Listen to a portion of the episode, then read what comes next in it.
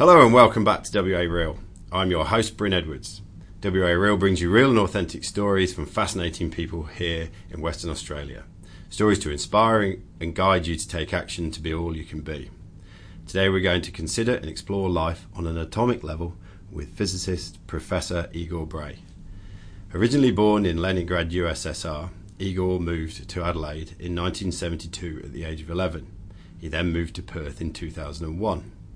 Graduating from the University of Adelaide with a PhD entitled Gravitational Lens Effects of Galaxies and Black Holes, Igor has held numerous positions before becoming head of Curtin's Department of Physics and Astronomy in 2010. He ranks in the top few in the world in the field of atomic and molecular collision physics and is responsible for several major paradigm shifting research breakthroughs during his career. In 2017, after publishing more than 450 academic papers and presiding over research that attracted over 10 million in funding for Curtin University, Igor was recognised by his peers with an election to the Australian Academy of Science. Igor, welcome to the show. Thank you so much for that wonderful introduction. indeed, indeed.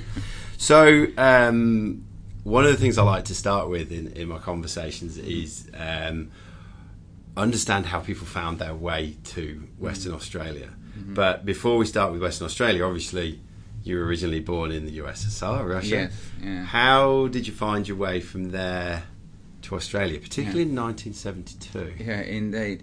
It's a, a, unfortunately somewhat of a traumatic story, and uh, uh, my uh, father and mother uh, were divorced. Uh, not that I knew it, because we still lived in the uh, single a flat that uh, had just now two rooms, and I, I wasn't aware of any uh, of the issues.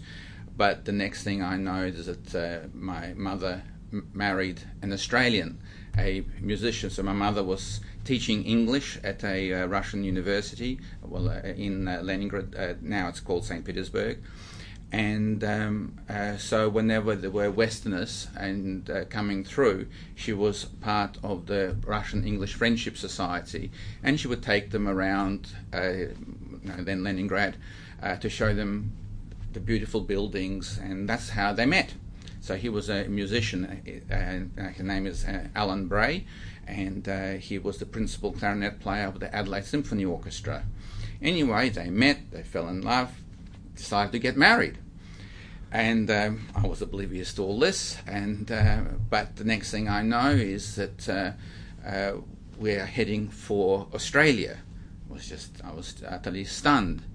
And uh, you know, and later, you know, of course, a lot of things had to happen in the background. And uh, uh, while this was a fantastic outcome for me, it was a rather tragic outcome for members of my family in the background which I only found out about at a later stage. But you know, not dwelling on that sort of uh, past, um, so I came to Adelaide in 1972, as you said, and I had to learn English. And uh, uh, it was, you know, I really found what it's like to go from being a really popular kid to whom words come very easily uh, to complete stranger and absolutely unable to communicate uh, with my uh, peers or, or anybody uh, apart from my mother. And uh, it was a very sort of traumatic and difficult period. But as with most things, what doesn't kill you is good for you. so, for my personality, it's probably just what I needed because I got to see how difficult life can be for those who are not so fortunate. So I was still good at maths and science, and uh, I went studied that at school. And uh, um, you know, I heard there was a, a, course called mathematical physics at the age of 15, and I knew it was for me. And so that's how I got into uh, sort of mathematics and uh, physics. And uh, at every stage, doors kept on opening for me. Right and so I, from having once having come to Australia, you know, it was like coming to a paradise, and just where more than that, it's just there were always people there who somehow looked after your interests and supported you all the way through.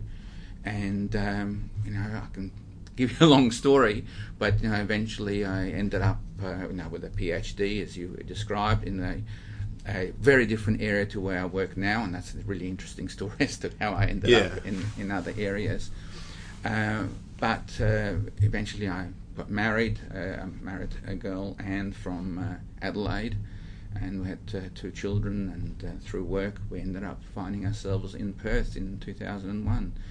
And uh, yeah, it's a most wonderful place uh, to live, to raise a family, and to do a uh, you know fantastic stuff with wonderful people around me. Mm. You see yourself staying here for some time? Oh yes, yeah. So it was interesting when we came, which is something that really surprised us. People asked us in Western Australia, uh, "How long are you coming for?" And this was a rather unique and uh, uh, uh, sort of environment. People somehow didn't expect you to stay.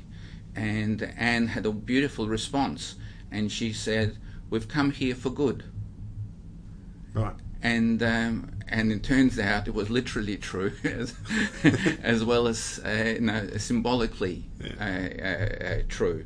Is that um, you know we've come, we've raised our children here. I mean, they were four and six when we came, uh, but they certainly feel part of uh, you know, Western Australia and. Uh, and I tell all of the students uh, that uh, you know, Perth is the most beautiful, wonderful place to raise a family, but it is your base to be successful on the world stage.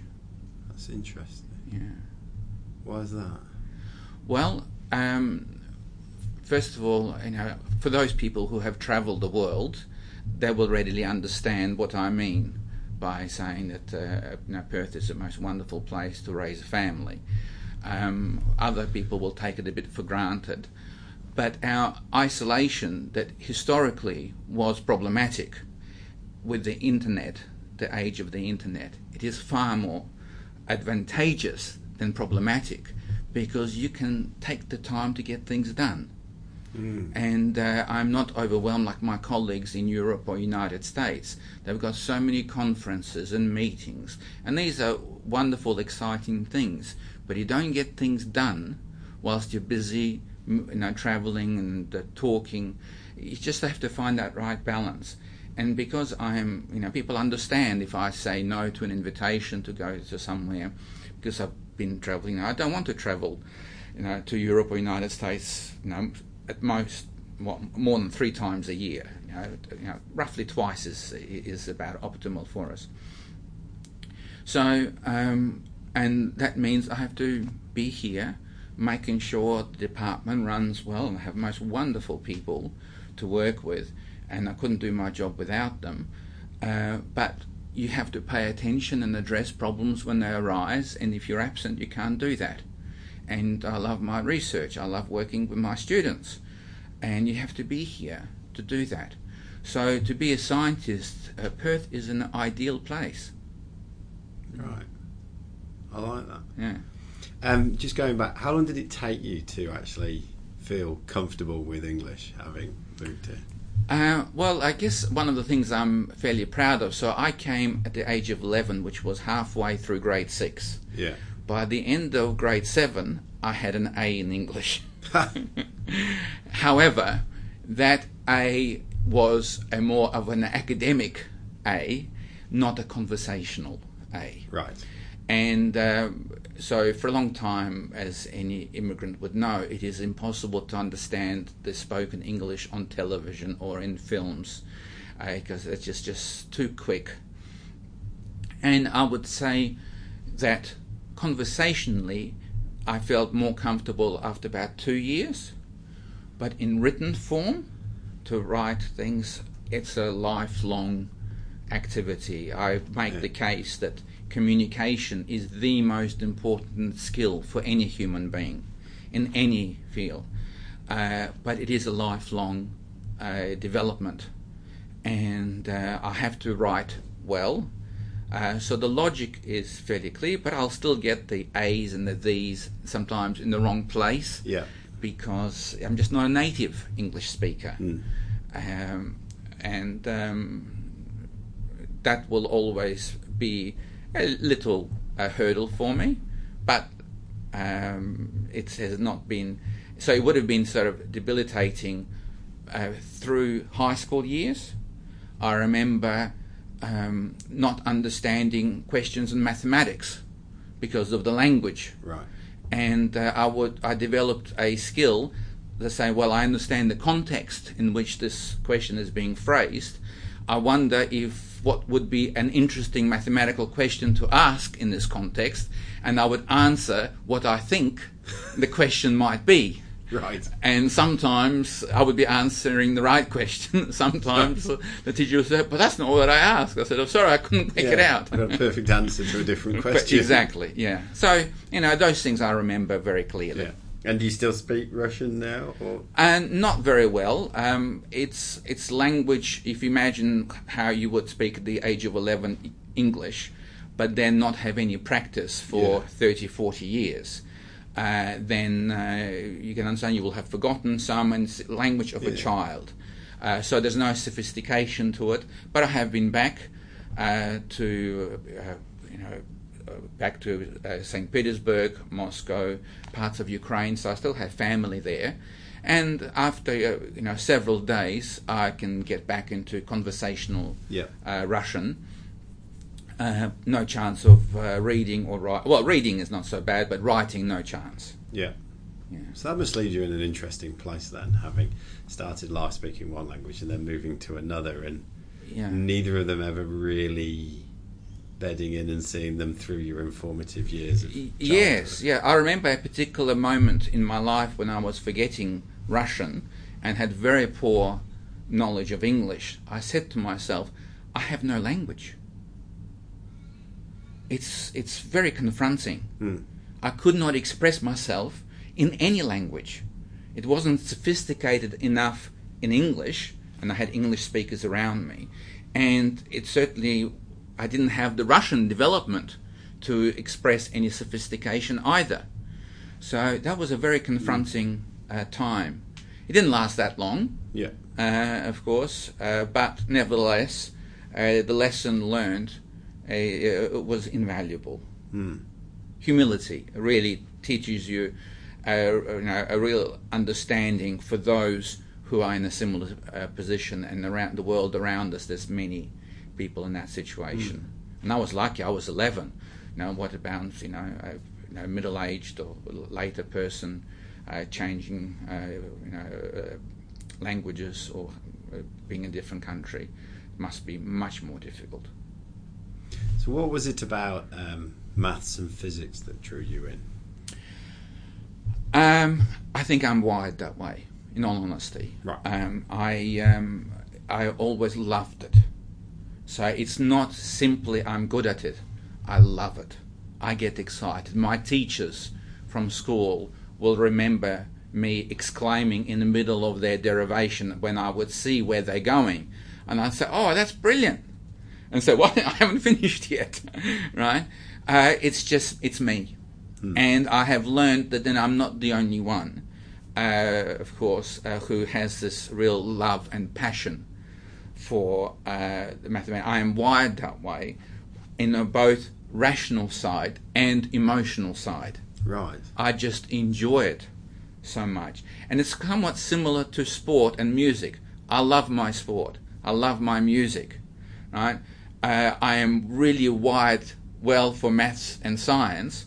I'm not as well wired for music as uh, my wife, who is almost perfect pitch as a, a violinist, or my musical family. My mother was a, you know, a, a musician as well as a teacher of English, and hmm. they, her mother and grandfather were musicians. And but I gathered that they must have learned early on that I didn't have the musical ear that was commensurate with what was expected in the family. So I was encouraged to go out and play soccer. So, uh, you know, one of my greatest achievements is to play for South Australia against Victoria, centre forward for state high schools Excellent. in 1978.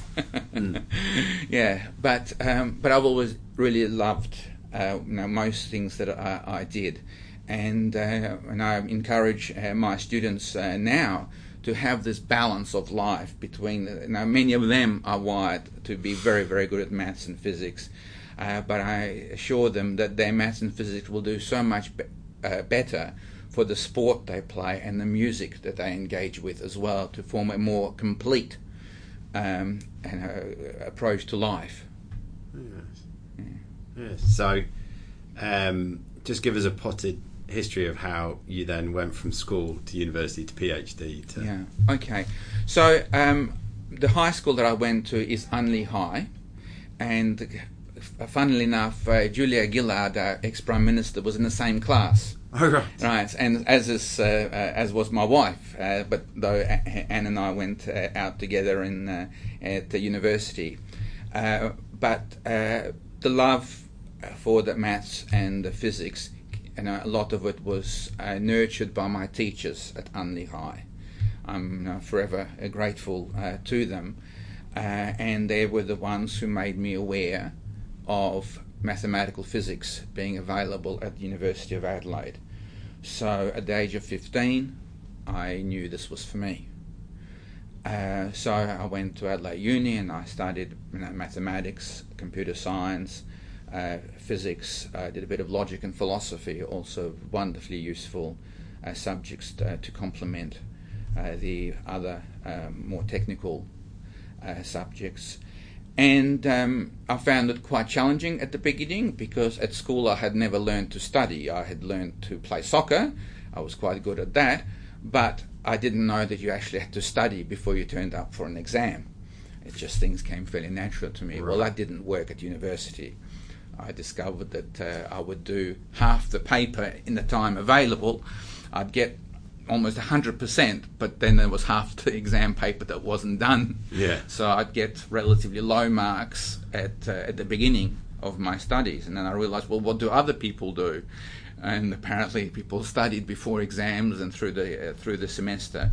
So I developed a good work ethic, you know, learning from uh, my peers who were doing much better. And then my grades came up to distinctions uh, uh, as well and I studied mathematical physics. I did my uh, PhD in that area because uh, I loved it, and um, uh, then, um, well, sort of the world opened up, and I keep saying to also to my students that um, uh, in life you have to be opportunistic. You never know what interesting opportunity will arise. But if you're good at things, something definitely will. And the big challenge is to deal with the options that are made available for you. Um, and because it's destabilizing. You know, you think you have a path, yes. and then something out of left field yes. comes up and says, "Oh, here's an opportunity."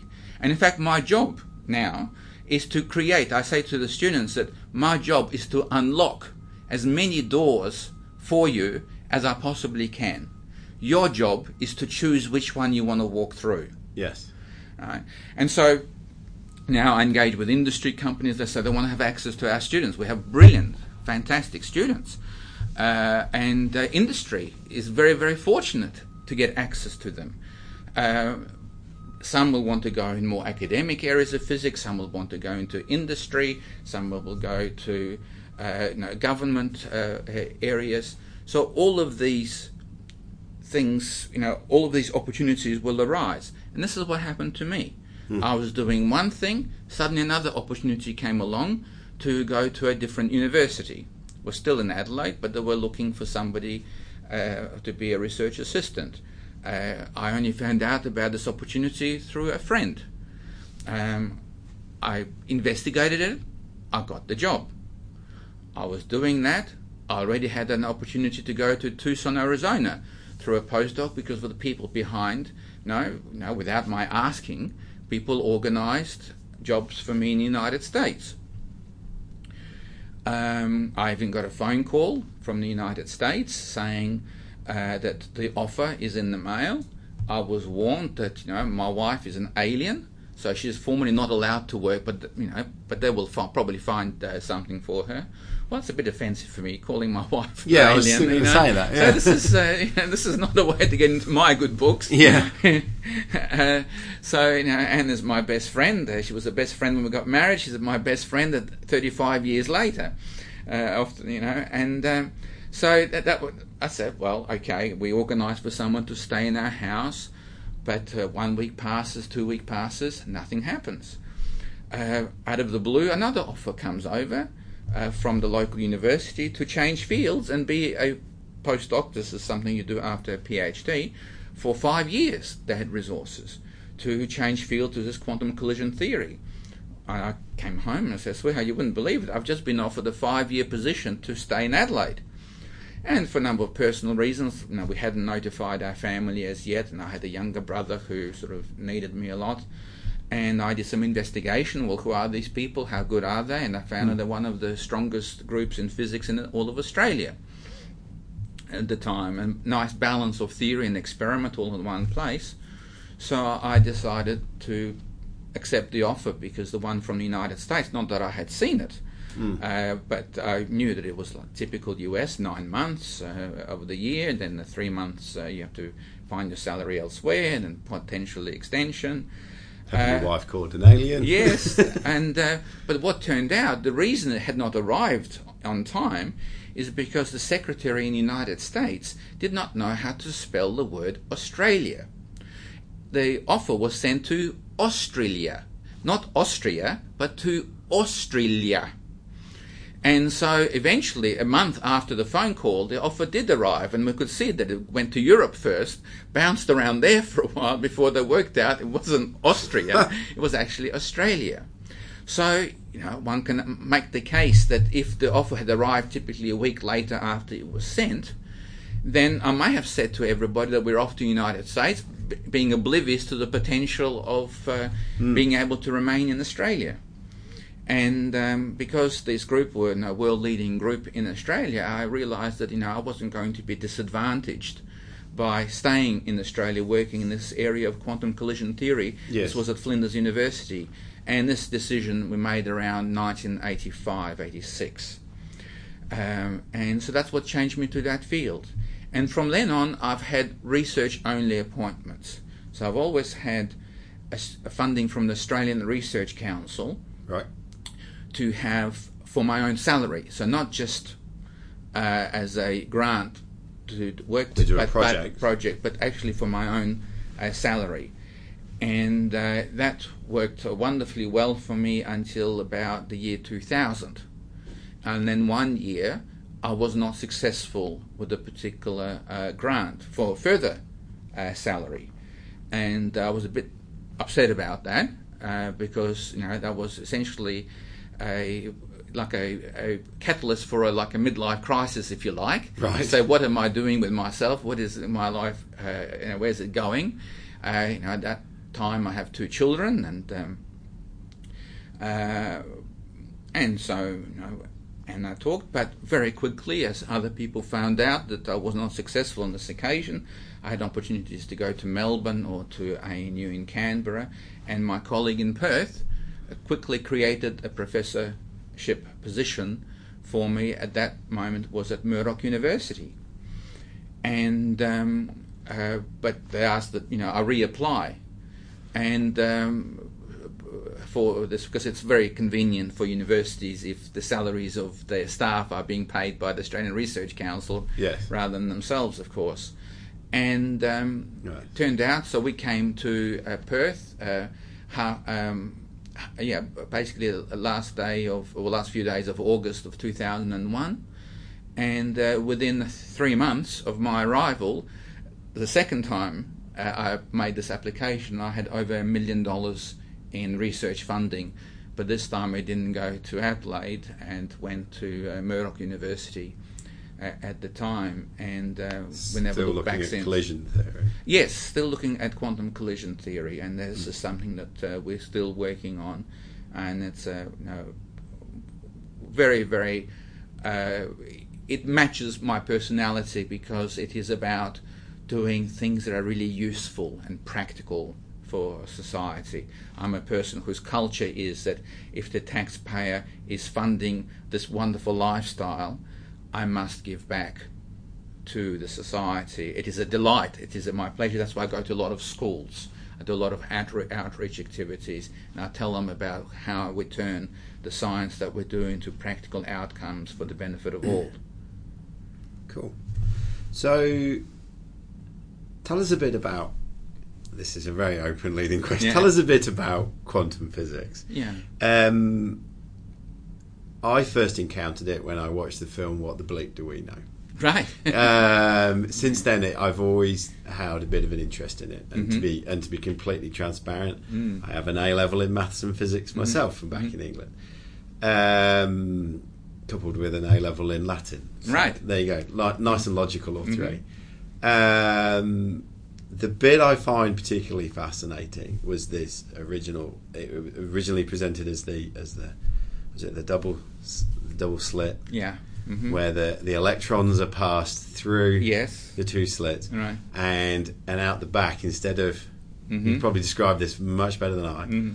but where scientists were expecting electrons to pass through these small little slits these gates and pop out at the back like they would expect tennis balls thrown Mhm. through Correct, you, you yeah. see a line at the back they found multiple lines across the back Correct. Yes. and therefore yeah. these electrons were moving in a in a, in a Mm. wave format Yes. Yes. and then when they then Mhm. attempted to observe what was going on, Mhm. the electrons then acted like particles Mm. and went through. Mhm. And so there's this whole thing about when we are not looking Mm. at electrons, Mm. which are the nucleus of Mm. you know atoms, which is what we're all and everything Yeah. is made of. Yeah. They act like waves, Yeah. full of potential. Mm. Um, and then when we look at them, Mm. they turn into something solid and material. Yeah. Is that correct? Oh yes, yes. So th- those those And were that- indeed wonderful experiments, and uh, uh, at once you know difficult to uh, understand uh, using terminology that comes from everyday experience. But for uh, for scientists, uh, once you know they get used to working at that quantum level, that delightful and very interesting aspect of, uh, of these you know, particles, such as photons behaving like either a wave or a particle, and even electrons behaving like a wave or particles, that is something that we are comfortable enough uh, with. However, there are aspects of quantum mechanics that have no explanation and may be a little bit difficult to uh, to get them across. But these ideas, uh, such, such as superpositions of particles both being in more than one state at once, are the reasons that we are going to uh, hopefully have quantum computing coming along. And some of the issues of entanglement that uh, somehow, uh, you know, I use the term correlated randomness and we have no uh, universally acceptable uh, explanation for these phenomena that can be measure- measured. And So, for the everyday person who's Mm. listening to this, Mhm. give us a brief introduction to what entanglement and superposition. O- Okay, so the idea, so people are familiar with the ordinary computer, and that uh, you have either a zero or a one. Okay, well, uh, with a computer with superposition, a, a state can be in a combination of zero or one. So there's somehow more information is possible rather than these two extremes Mm. right? And you can take advantage of that. You can create special algorithms that can take advantage of that, and using those algorithms, you can decode uh, now, cryptography. All of those things can open up. Uh, you can you know, decode large prime numbers into its factors. Uh, so there are special techniques that can take advantage of this idea of uh, superposition. As if it doesn't make much sense, uh, and the act of observing, it's an interesting point, forces it into either zero or one.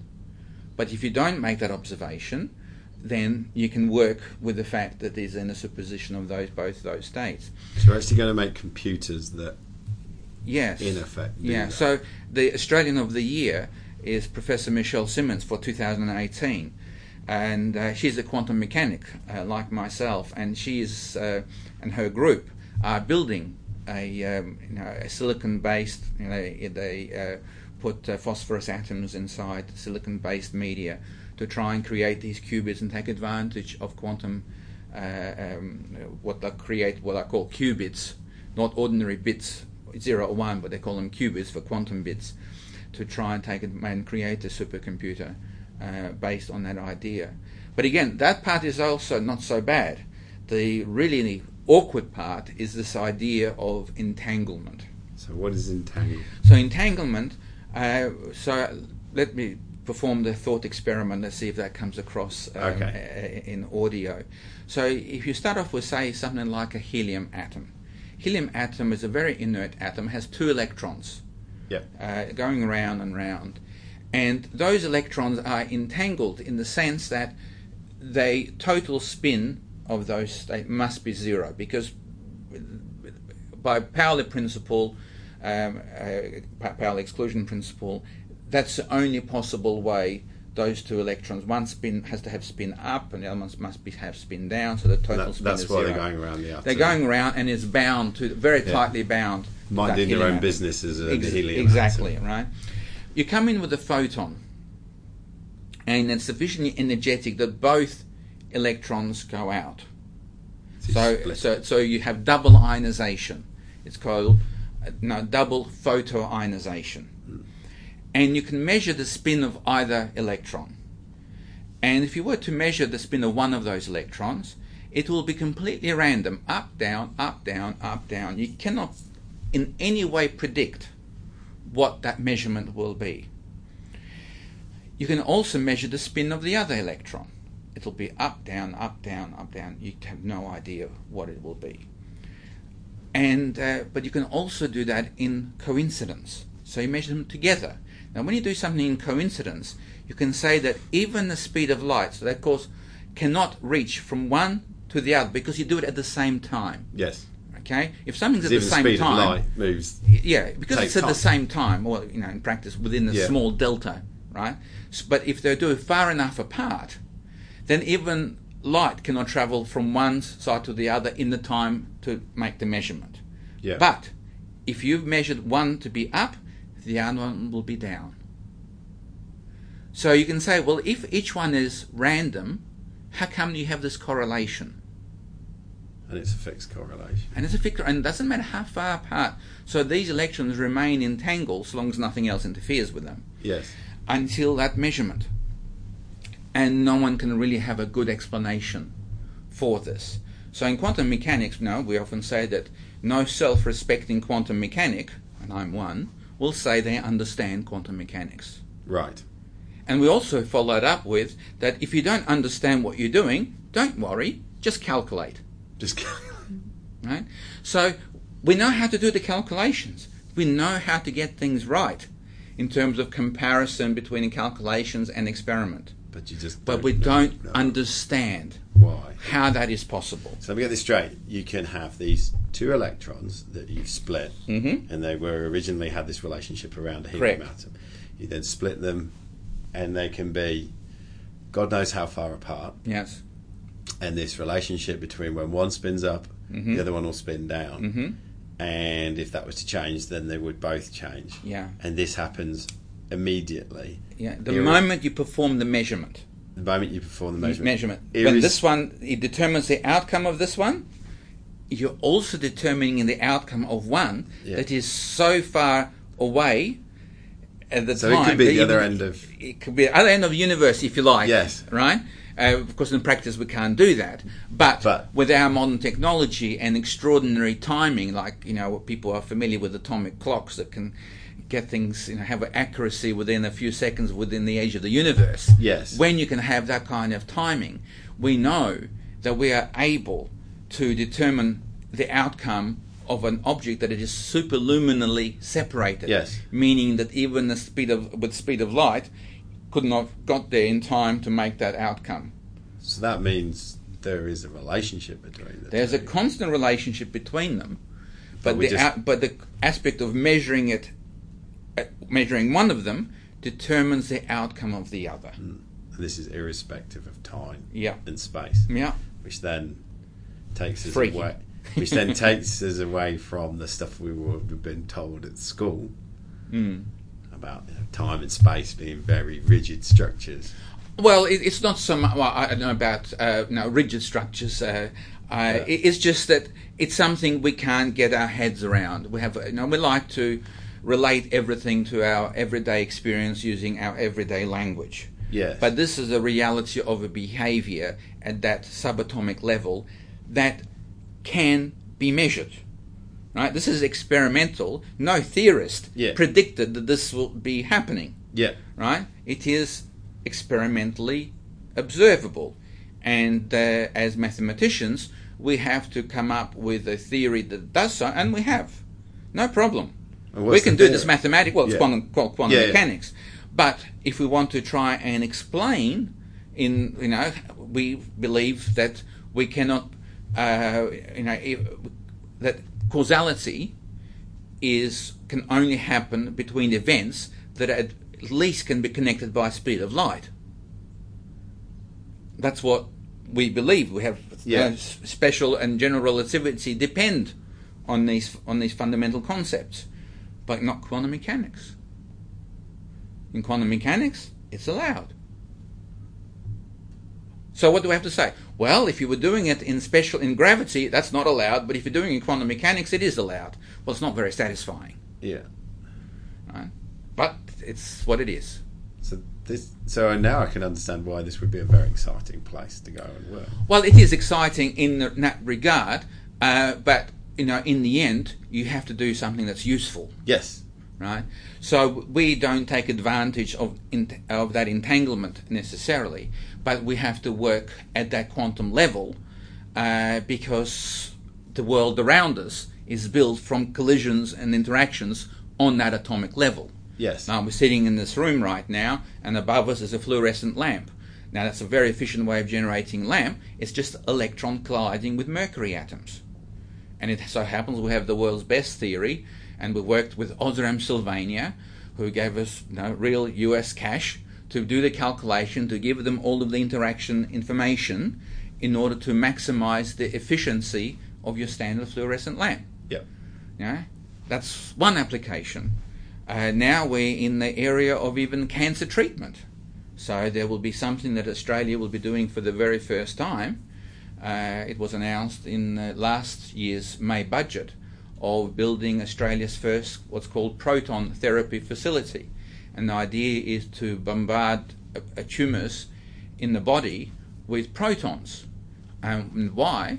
Because those protons can deliver their destructive energy just to the tumour without the usual side effects you'll get from standard radiation treatment, which damages healthy cells as well as the cancerous ones. Yeah.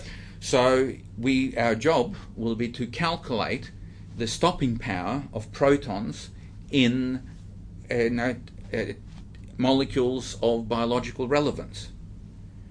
And this is very exciting because if you were, you know, any of your listeners to Google proton therapy, they will come across amazing stories of, uh, you know, ch- uh, children whose brain cancer has been cured by this process, uh, who otherwise would have undergone kind of radio uh, therapy or you know, radiation uh, therapy treatment that would lead them, leave them blind or deaf, Yeah.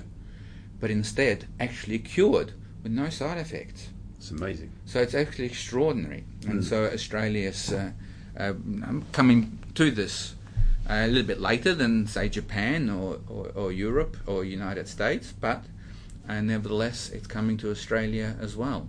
Mm.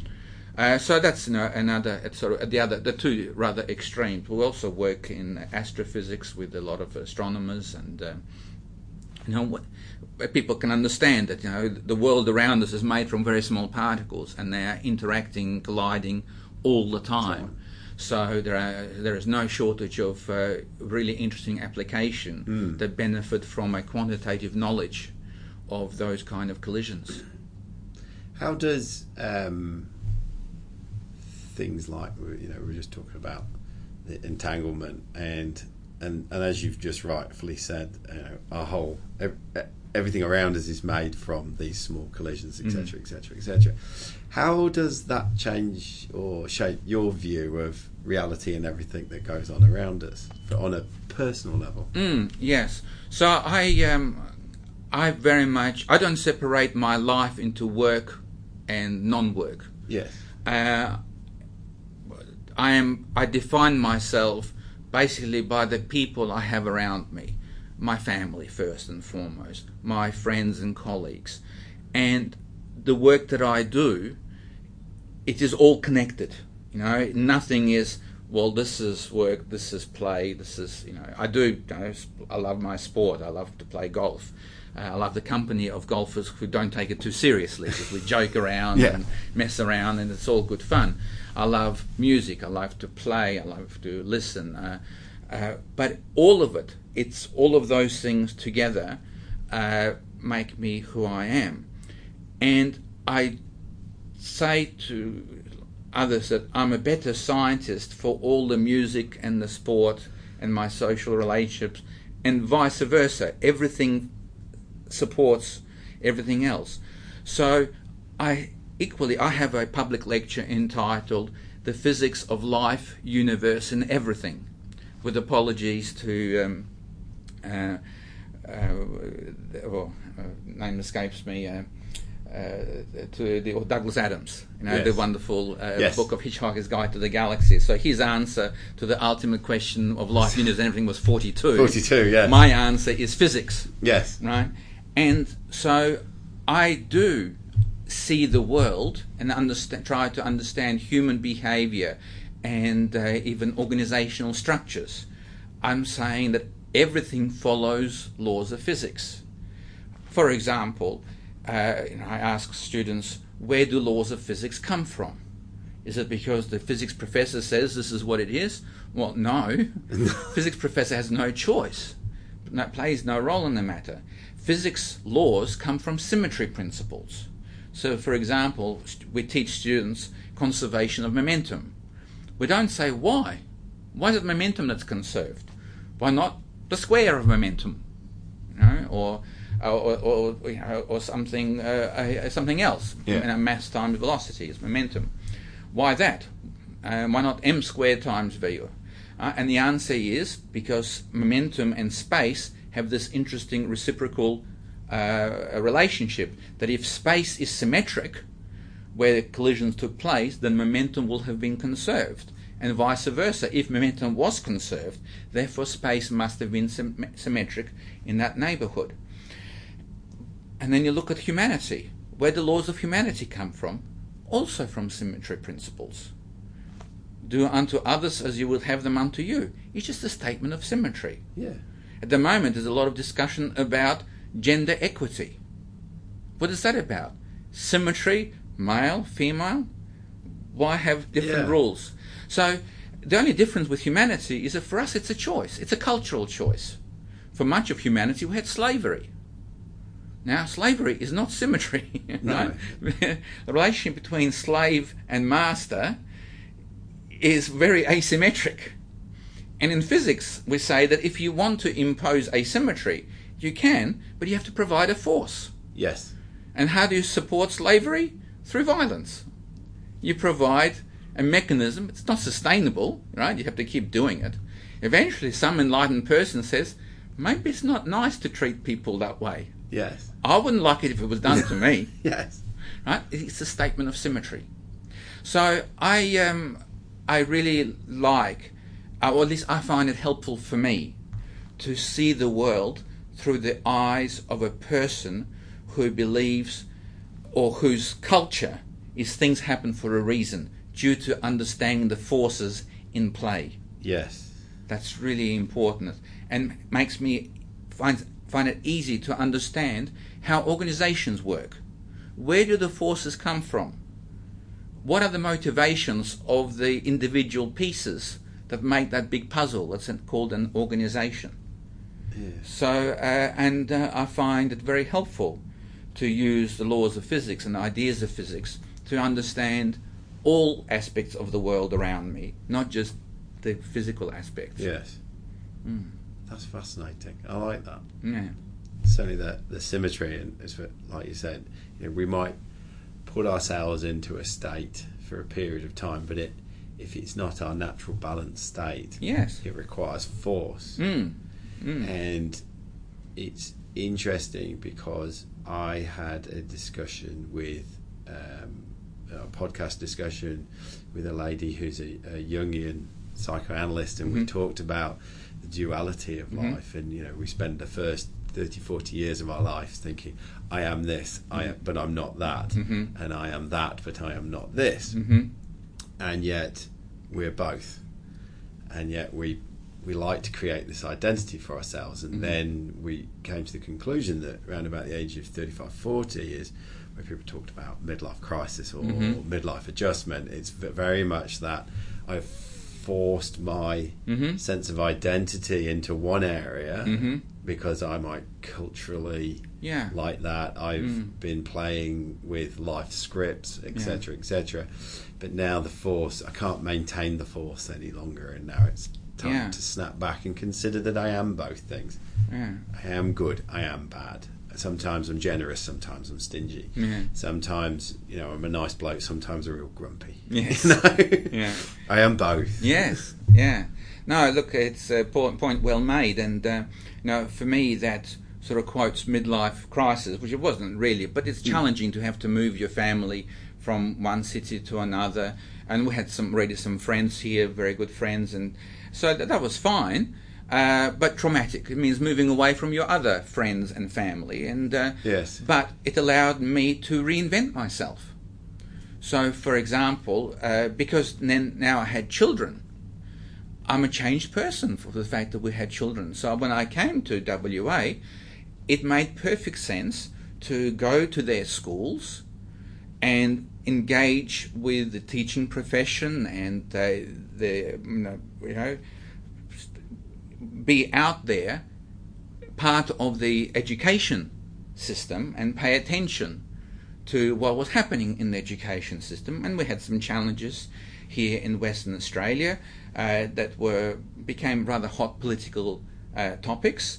Uh, but I was at the forefront uh, there, mostly in a support role for the teachers of the day. But Teachers of physics. And, uh, uh, teach, all teachers, in fact, Right, it turned okay. out. Yeah, it's um, um, uh, but um, you know, a lot of teachers were uh, being forced to do things they didn't believe in. I didn't think that education would be improved by.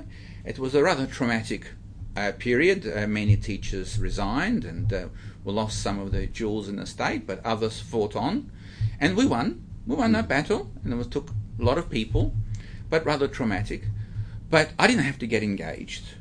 But the lives of my children, and that's how we found out about it in the first place. Uh, Yeah. For example, you know, a teacher said that in her class, uh, children were too young to learn to read, which we were somewhat surprised by because we wanted how do we support the teacher in uh, the reading stra- her reading strategies. But similar age class next door, that teacher was saying absolutely it's the right time to uh, get children to learn to teach. And with all well, part of the you know so much of the education system is is logistics. You can't have you know those two classes will then go on to the next teacher, yeah. and half the teacher, half the class would have learned read, to start reading, and the yeah. others not. How is that possible? Yeah. So this new other system lost its organizational aspects. They were critically important to efficiency in the education system. So there's lots of uh, story, but the point was suddenly I found myself engaging in aspects of society that otherwise I wouldn't, because it was the right thing to do. It's that simple Yes. but I chose to. And because I was relatively new, with no history or baggage coming here, I said, This is what I want to do. And that's fine, so I did. That's, that's a bit of an advantage of being able to redefine yourself and, Yeah. and go through that midlife crisis and be somebody else in addition. Mm. So it wasn't at all a rejection of uh, who I was, far from it. It was an enhancement. Mm. I was a more, I would say, responsible member of society because I was now, together with my wife, raising a family. And of course, I project that onto other parents. So I'm there not just for my own children, but I'm there for the children of other parents. Mm. And, you know, in fact, the culture that I set in this department at Curtin is that teaching is the most important thing we do on par with raising our own children. And because many of my staff have young children of their own, they get it. Yep. They understand that the primary purpose of a university is to raise the next generation of young people who will go and succeed on the world stage. Mm. That's what we are about. But that's not the only thing we do. It's like any parent. We love our children, but we can't be there all of the time, just raising Yeah. our children. Yeah. We have to have uh, Your own you know, pursuits. pursuits, and you have to bring in resources to the family so that you can feed them and shelter Yeah. them. All of those things. So as you get older, I think you know your s- sort of activities broaden, Mm. and uh, I'm very comfortable with that. There's also something in there for me, um, being a parent of an 11 year old, that when I do um, get to those golden moments with my daughter where we are um, exploring growing up, developing, etc., etc., then that uh, and, and teaching. That at that moment, while she is taking something out of it, I too am taking something out of it and starting to understand things at a much deeper level that I probably took for granted. Yes, yeah, it's a it's a good point, and I also you know it took me a little while to realise that as my children were growing, so was I, Yes. Because my relationship with them necessarily needs to change as they get older. You know, a baby is not the same as a toddler, not as the same as a young child, not as the same as a teenager. Now they're young adults. And yet we've always had a wonderful relationship from the earliest times right through to them now. And then one's 20, one was at, at 22. And, um, and uh, that's, uh, I realized I have to change. I have to grow Mm. as they grow. And it took me a little while, you know, Yes. to have to let go. Well, they're not three years old anymore. They're not five years old. They make their own decisions now. And I, my job now is to support, discuss, not tell, this is what you do or whatever, Yeah. but engage in genuine conversation and seek, you know, uh, where they're at. You know, what are, what's their world like? Because their world at this, their age is not the same as my world was when I was their age Yes. right? And I have to, you know, understand, you know, the social media of today. You know, at that age, when I was that age, there was no social media. there was nothing. there was no internet, right? So it's a different world, and it's a world that I don't fully comprehend in the same way that they do, Yes. right? So I have to learn, Indeed. and they keep me connected. There must be parallels between that and your job. Yes, absolutely. Yes. It's all connected. It is Yes. all connected. So all of life is about you know communication, uh, you know, and communication with the younger generation is so delightful. It's so energizing because they have so much energy. The world is, is belongs to them, right? They're about to step into it and take charge, and they're full of enthusiasm, idealism, and I hope that it will never get squashed. And uh, it's you know, my job is to nurture and to support them, uh, to see and to achieve the best that they can be. It was a lovely uh, line in your introduction. Yes. Superb. If I could just ask, because I, you know, it's not every day I get to have a discussion with with a physicist like yourself, um, and just dive back into the physics a minute. What? Um, it's very big and leading question again, but going back to the large um, collider in Mhm. Switzerland, Right? what what does that do and what does it continue to do? Because I remember it being built, Mhm. and then I remember it not firing because there was cer- certain aspects were Yeah. didn't work, The, the, main, uh, the, the uh, superconducting magnets weren't working. weren't quite working, and yet so there was a big a whole lot of furore. Then there wasn't, and now I don't hear so much about Mhm, it. Yeah. Uh, I don't know what stage. So there's many aspects to the Large Hadron Yeah. Collider. I, in fact, have uh, 'Cause I know- uh, collaborators Yes. there. But it, what it is, it is known for is for super high energy collisions. Hmm. So they can create the most energetic collisions here on Earth. Now, these collisions are fairly commonplace out in the universe. But out in the universe, there are no detectors out Yes. there to see what are the outcomes of these collisions. Here, it's a very controlled uh, environment, and you collide particles together at 0.9999 uh, speed of light. and they break up, and you can see all the constituents. So that's one aspect of what they do, and uh, you know they found the Higgs boson uh, roughly at the energy where they you know they thought there might be one, but something that was predicted uh, in the 60s, I think, Mm-hmm. uh, by uh, Peter Higgs, and um, uh, they uh, you know led to a Nobel Prize um, uh, for uh, Professor Higgs, and uh, uh, you know very exciting time because there's many aspects. So physics is interesting. We start off trying to explain things on our everyday scale, and to do that, we sometimes go down in scale, sometimes go up in scale. Try to understand everything. Now, Chunk you- up and yes, chunk down. eh, yeah. So that's that's our job, right? Our Yeah. job is to understand things, and uh, at all scales. But we find that as we get down to very very small scales, we get a bit stuck. We don't quite understand it. Yeah. And we also know that if we go up into higher scales, again, we don't understand what's going on. And that's fine, you know, it's furthest away from our everyday experience, so we shouldn't be too surprised that it's going to take us a while to sort things out, as, you know, if, uh, you know, and when, uh, who knows. Um, so we build these like Large Hadron Collider as one example of uh, understanding the inner workings of things by colliding them and see what happens when they break up, up. right? And uh, one of the areas that I'm involved in is another aspect of the Large Hadron Collider is where they can make anti-protons. They can create antimatter. Now, antimatter might sound a little bit exotic, but in fact, all of our hospitals have a thing called a PET scanner. PET stands for positron emission tomography. Positrons are is a bit of antimatter, an antimatter of an electron. It has exactly the same mass, but the opposite charge. And when you put a positron and electron together, uh, eventually they will annihilate and give out two gamma rays. And this is a mechanism that we actually use to detect cancer in bodies. Right. It's a lengthy uh, uh, story, uh, but very, very useful and uh, uh, a very important practical outcome of usage of uh, antimatter. And positron emission is very common.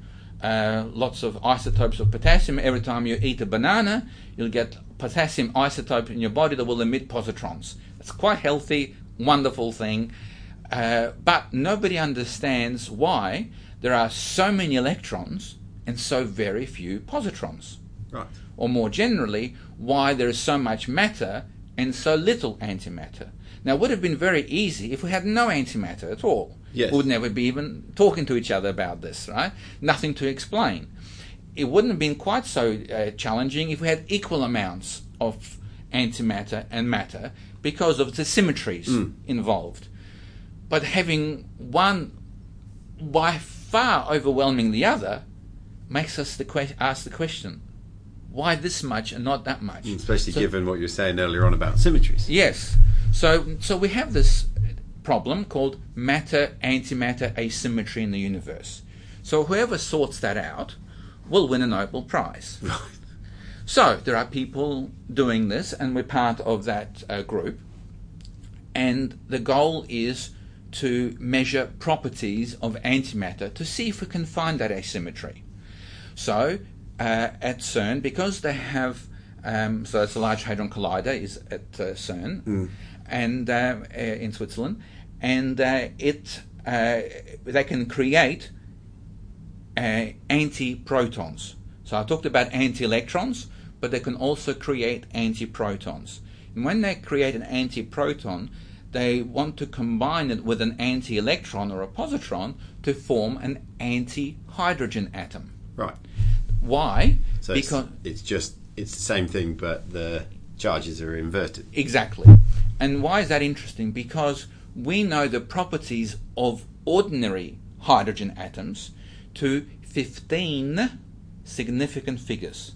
Mm. That is the most accurate measurement Yes. you could hope to ever make. Yes. So, if you can make the same measurement on anti-hydrogen, you may there's a real potential for finding difference in those 15 figures, which will then identify some asymmetry Yes. between matter and antimatter. Well, Our job is to find a collision process that will help create uh, and enough anti-hydrogen atoms so that those measurements can be done to that level of precision.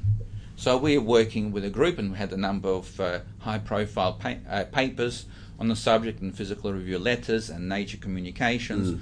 And the kind of calculations we're providing, we are the only people on uh, on the planet who can provide that kind of accurate information.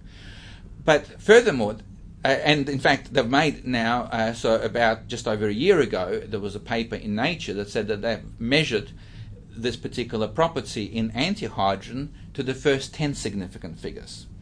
And they happen to be the same as the first 10 significant figures for hydrogen. Hydrogen. But there's still five more to go, To go. and you have to make more antihydrogen.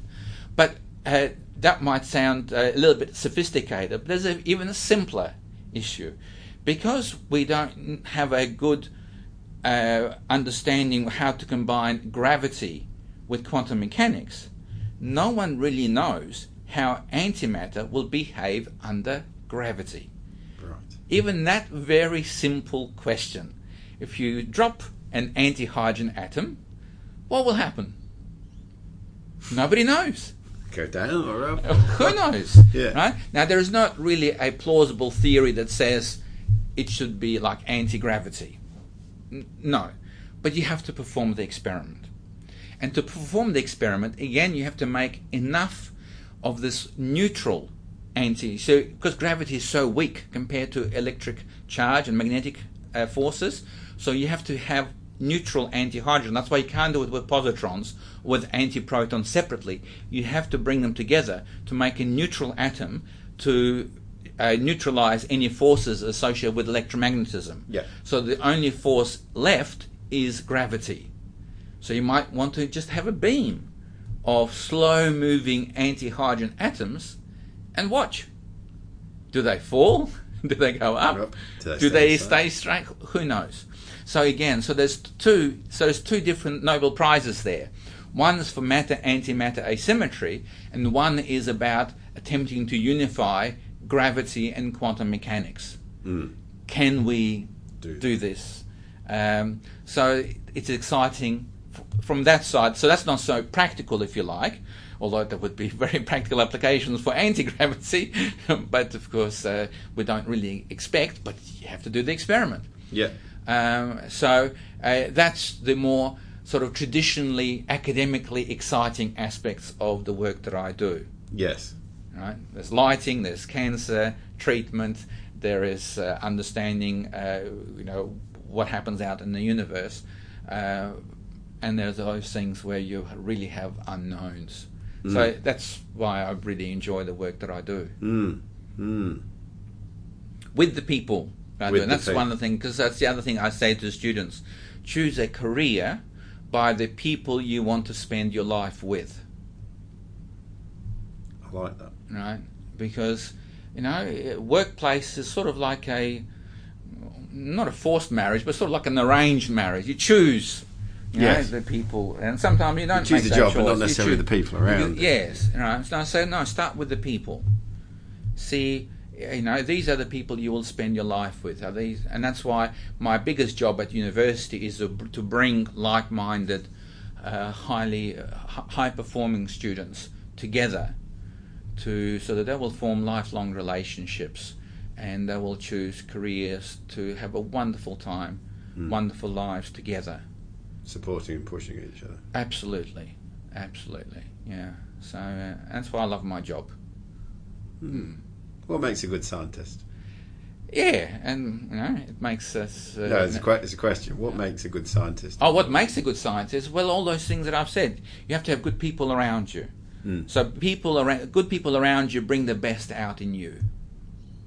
Right, and I am wired to love maths and, and physics, so uh, you know the, the the raw potential was there, but that raw potential is there in many people, and uh, you know I think through biology and diversity, uh, many of us have developed strengths in various areas that complement each other. It takes many of us to form a society. I love the expression it takes a village to raise a, a child. Yes. Very true. right? And I'm part of that village. Um, so the, I love the culture of science. So, uh, for example, uh, the culture of science is that it doesn't matter who the participant is. I have friends all over the world of different nationalities, of different cultures, but we are unified by our pursuit of science. And that's a wonderful thing. It breaks down barriers. Mm. In a similar way that sport and music do. Music is international, sport is international, and so is science. And these mechanisms are great for breaking down needless boundaries. Humanity has weaknesses in creating boundaries that are used to keep others away. This is unfortunate. And um, I think anything that breaks down those boundaries is a good thing. So, what I know, you're back, coming back to your question, what makes a good scientist? And that is strength across areas of A, being a good person, B, to have the intellectual strength to address the complicated world that we live in. But with a culture of inclusion, uh, a culture of encouragement those who are better than you, very important, right? And that encouragement for others to be successful. So one of the challenges for me has been, as I've grown to, into a more senior role, is to enjoy success of my students and my colleagues ahead of thing, doing things myself. Mm. That took a bit of adjustment, Yes. right? Because Put your ego to one side. Yes, yes. So, but that's okay now. I can do a little bit myself, much less than what I used to, but to provide that guidance and mentoring is something I've really learned to enjoy. And so that's my job now. I'm more senior, I've been more successful, and people are looking for me to provide that mentorship. And uh, it's a delight to see others uh, succeed is a very much part of my job. So perhaps there's a, a staged answer to your question. So a scientist who's junior needs to concentrate on their own things that much more. A scientist who's more senior has to broaden their outlook to ensure they are more inclusive of others around them. It's a more supportive role. Mm. Yeah. I don't know if that makes Yeah. good enough sense. No, I like that. Yeah. What's been what would be one of the most exciting days of your career that you can recall?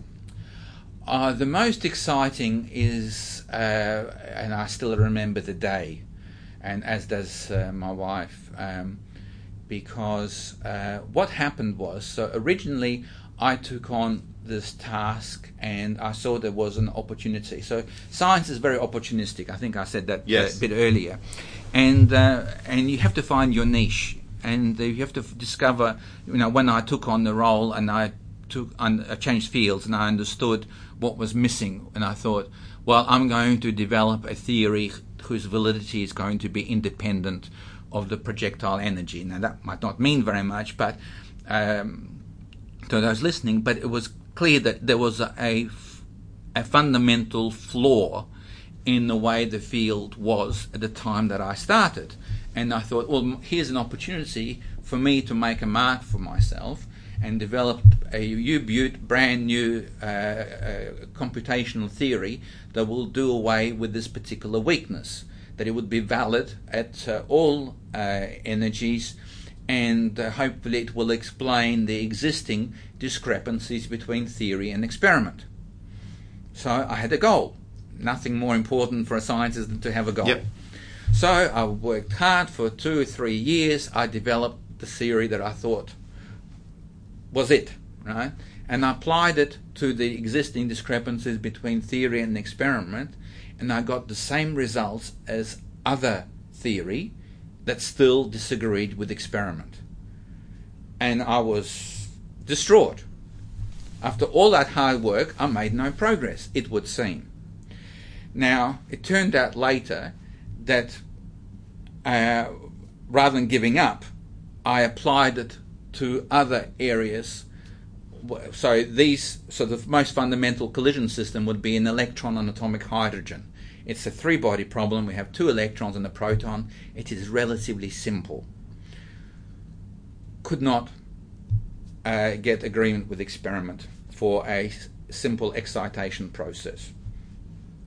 But then I thought, well, okay, well, what other information do I get from this? And another aspect of an electron collides with an atomic hydrogen is that if the initial electron has enough energy, it will ionize the atom. It will knock out the electron and create a three, a free three-body situation of a free proton and two free electrons. Now, I knew this was uh, uh, theoretically a very difficult problem, unsolved, and you know it wasn't something that this was like leap into the next stage. Yes. But I got access to four computers to run uh, at the same time, different energy, and I plotted a very accurate experiment that had error bars of only about three percent, and uh, after several hours, I would get four points coming up. And I had to span from the threshold, which is about 13.6 eV, to about 1000 EV. So it was going to take a lot of many, many hours for points to slightly come up on this. So I plotted all the experiment, but as every point came up, it was bang on top of experiment. And at one point, Anne still remembers, this is now 30 years ago. Yeah. Say, Anne, come and have a look at this. And she ran, what, what, what? And I showed her that as my points came up, they were all going right on top of experiment. And that told me, oh, oh, some, I'm really discovered something here. Yeah. So having found, you know, after many more hours, many days, and every point coming onto this curve, I actually suggested the original experiment that I was comparing with was wrong, Right. and it should be redone. And in fact, the ABC made a program, for what it used to be called a Catalyst, and uh, and they called me the Electron Man. And uh, you can go on YouTube and look my name, and you can find this program. They talk, made a, a discussion about this particular uh, progress. How you know it's not too often that theorists will say experiment is wrong, Right. but sure enough, you know, roughly five or six years later, new experiments were performed, and they showed that indeed the theory was right all along. Uh, but in having developed this theory, it became the world leading theory because I addressed the very original goal that I started with. Right. Superb. Yeah. So that's the most exciting time. But there've been you know other exciting things, but hard, that one's hard to beat because it's first. Yes. You know. But uh, other things, uh, many other really wonderful things have happened since. So you know, having a theorist who's so confident of their calculations to the extent that when there is discrepancy with experiment, they will say no, that experiment needs to be revisited. That doesn't happen often. So in my career, it's happened about five or six times now. Right. But on every occasion, we were able to show that the experiment was uh, less accurate than what they thought. They had some.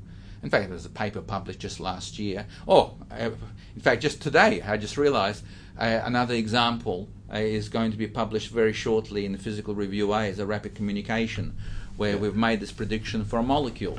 So, really exciting time. This time to be shared by my students Yes. they're the ones who did the hard work of uh, developing our theory for electron scattering on the hydrogen molecule, much more complicated than the hydrogen atom.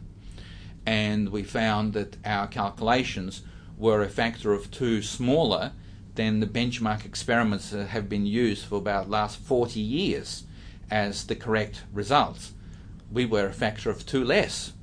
So we got in touch about a year ago with some experimentalists who developed a new technique for performing that kind of measurement, and they discovered complete agreement with our calculations. It's just by coincidence this morning I came in and it just says out there that the paper's been accepted for publication as a rapid communication in the Physical Review A. So it's very good timing. Indeed. Superb. yeah. What does the um, next three to five years hold for Igor? Uh, well, I'm I have been head of department for seven years, and yet this year is a new beginning for us. So we have an incredible cohort of students. We have about 50 students whose median ATAR is about 95. It will completely change the dynamics of the department by the large number of outstanding students that we have.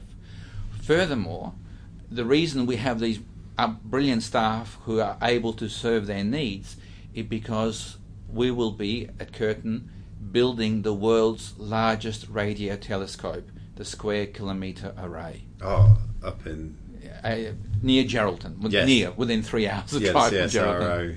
Yeah, so that's phenomenal.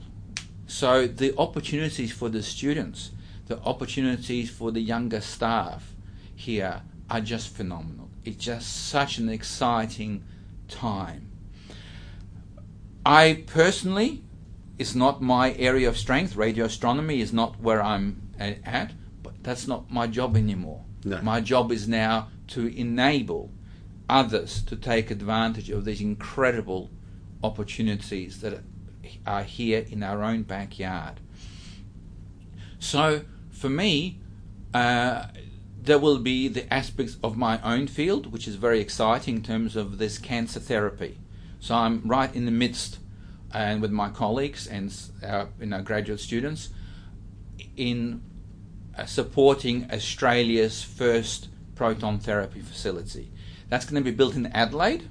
An interesting story because that, you know, how I mentioned that the protons can deliver their destructive energy just to the tumour and not to the healthy cells. That's based on a Nobel Prize given to the work that was done in Adelaide by a father and son team of um, uh, William and Lawrence Bragg.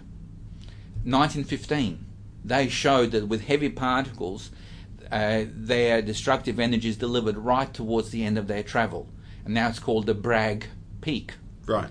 And uh, so, for very good reason, or somehow it is, uh, uh, you know, uh, well, I, I don't know, delightful coincidence, I, I don't know, that 100 years later, the advantage of taking the Bragg Peak to use it for cancer therapy will also be done in Adelaide, Excellent. right? And it'll be called the, probably the Bragg uh, Cancer Centre or something Mm. like that. They'll have bragging rights. Yeah. yes. It's a lame joke. Yes, and um, and uh, so our research, my own personal research, and that of my colleagues and students, will thrive as it ever, as it always has. Mm. But it is so much more exciting to be a part of a team that will enable outstanding research to be happening here in Western Australia. And this will change Perth forever. We will become like a university town because the amount of industry to build this thing is phenomenal. It's huge. Mm. So it will be supported by fantastic industry, engineering. We need computer scientists. We need mathematicians. We need electrical and communication engineers. We have a double degree. I refer to it as the SKA degree, the Square Kilometre Array degree, because it combines electrical engineering with the mathematics, computer science, and the physics. So the students who will, our top graduates from that degree, can choose. Do they want to go into building? Do they want to go into analysis? Do they want to go into in, in uh, observation? Do they want to go into explaining? Or all combinations of those. So it's just a phenomenal uh, uh, delight to have the privilege of having that opportunity to really change WA for the better and to really to put us on the world map in a big way. I mean, we already had a wonderful opportunity with the um, America's Cup, you know, that was in the 80s, but that's going to be quiet. We have a wonderful stadium now, fantastic. Hopefully, our hospitals will be uh, Yeah. working well uh, now that they've sorted some of these things out, and that's all great. But to complement that with the you know world-leading science, Mm. what an opportunity! Mm. Superb. And something other than um, digging up molecules and Uh, look- exporting them. Yeah, uh, but you know, to be truthful, even the mining industry is phenomenal in the technology yeah. that it has. In fact, something people don't realise, but the Western Australian School of Mines is ranked number two in the world. And here it is, at Curtin, uh, based at Kalgoorlie. Uh, so, number one school of mines is the Colorado School of Mines, right, in the United States. But here we have number two in the world. And we don't promote it, but we should. Hmm. Because, again, they use the latest technologies. You know, people are talking about uh, driverless cars. The mining industry has been way ahead yeah. for a long time in that space. Indeed. Right? So, a lot to be learned uh, f- from that area, from those technologies. So, um, we have capacity to be successful on so many fronts.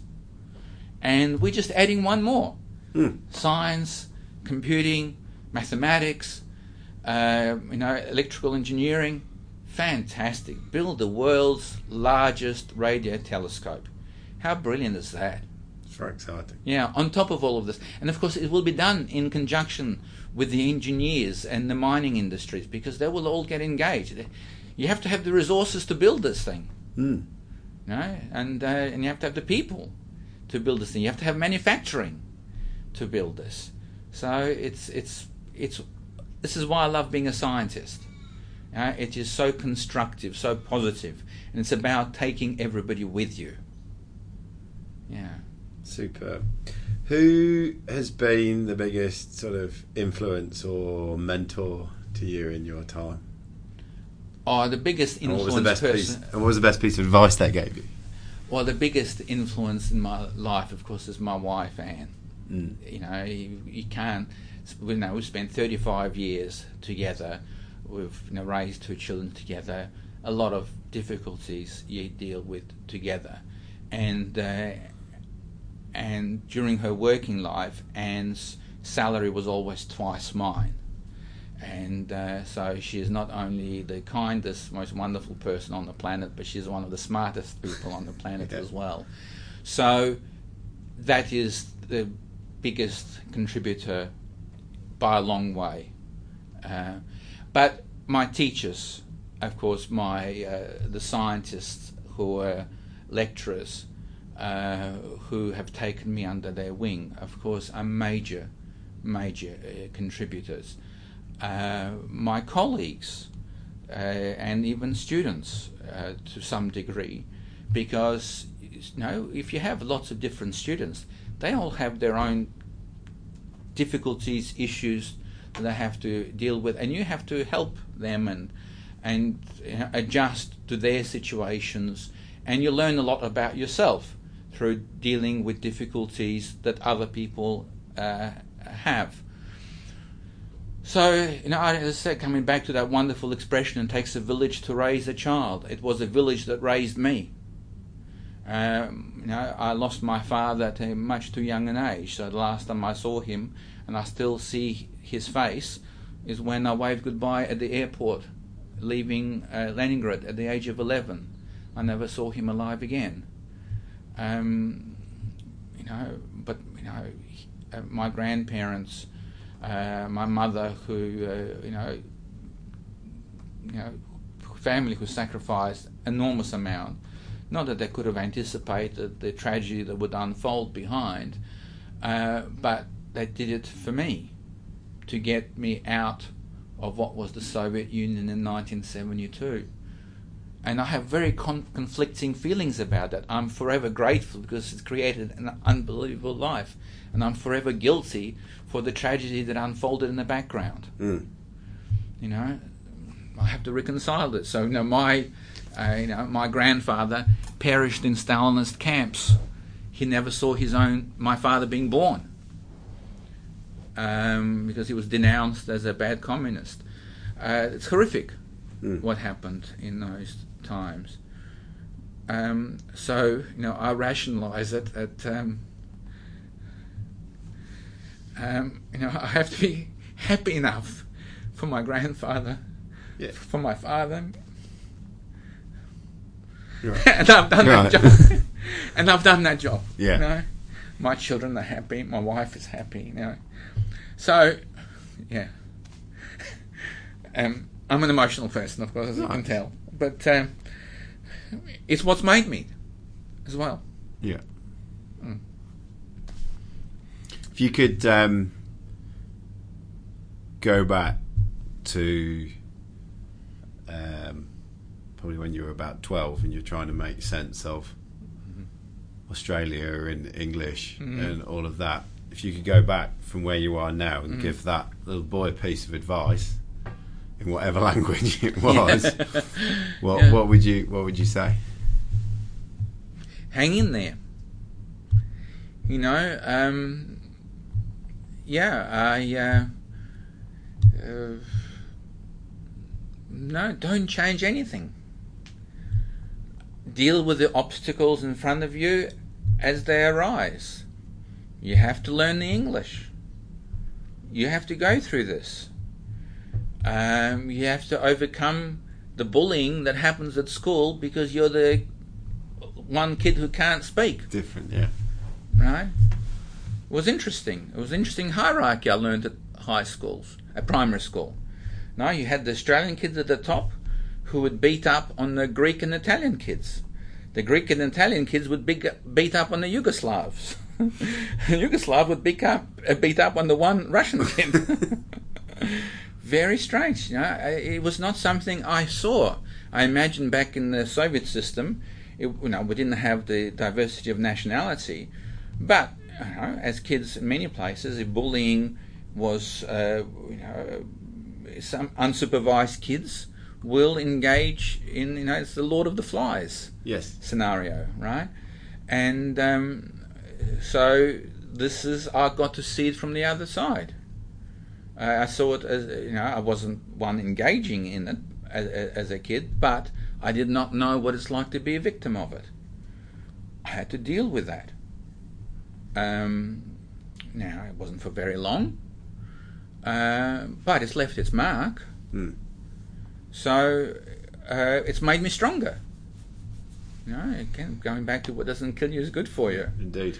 right? So, so in that sense, uh, that's what I would say, and uh, you know, and I'd give the same advice to the younger people now. Don't shirk or go, go away from things that are difficult.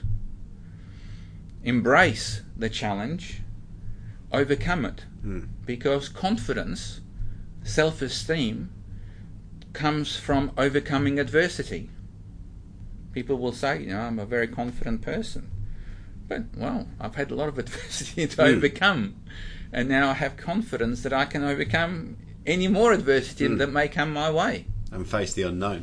Face the unknown, yeah. Have the courage to face the unknown, to do things that are a bit different. Yeah, so, yeah. Uh, uh, so I guess uh, whatever, you know, I have no opportunity to go back and uh, give that kind of advice to myself, but I have the opportunity to give that advice to the younger generations now, and I do. That's my job. Mm. Mm, delightful part of my job. Indeed. Yeah. Well, Igor, thank you so much for today. hmm I've thoroughly enjoyed this conversation. It's been full of energy, full of emotion. Um, it's been fascinating to understand physics a lot more. It's been fascinating to understand the world of physics around it, to research, and and just to sit with you and your enthusiasm and your openness is is um, yeah, it's quite something. I've I've really really enjoyed it Well, and really appreciate it. thank you for the opportunity. I really appreciated uh, the conversation, and uh, um, it's uh, it's nice to be able to put science in perspective that is done by people, Yes. and every person has their own story, and uh, it is a mistake to separate those stories from everything else because it makes the whole yes. right? And uh, and, and it's, it's good that uh, if you know one, we can communicate to the world that everything we do is social. Everything we do, we do anything that good is done in the world, is comes from uh, people working cooperatively together. There was a lovely line, you know. Um, Stephen Hawking passed away um, uh, recently, and apparently he had a wonderful quote that I really enjoyed. He said, "Everything that is good in life is comes from people talking to each other. Everything that is terrible in life comes from people not talking to each other." Yes. Very, very wise sentiment, and certainly one that I share. And it's good to talk. Thank you for the opportunity. Indeed. There you go. Thank you for today. Great pleasure. Thank, Thank you.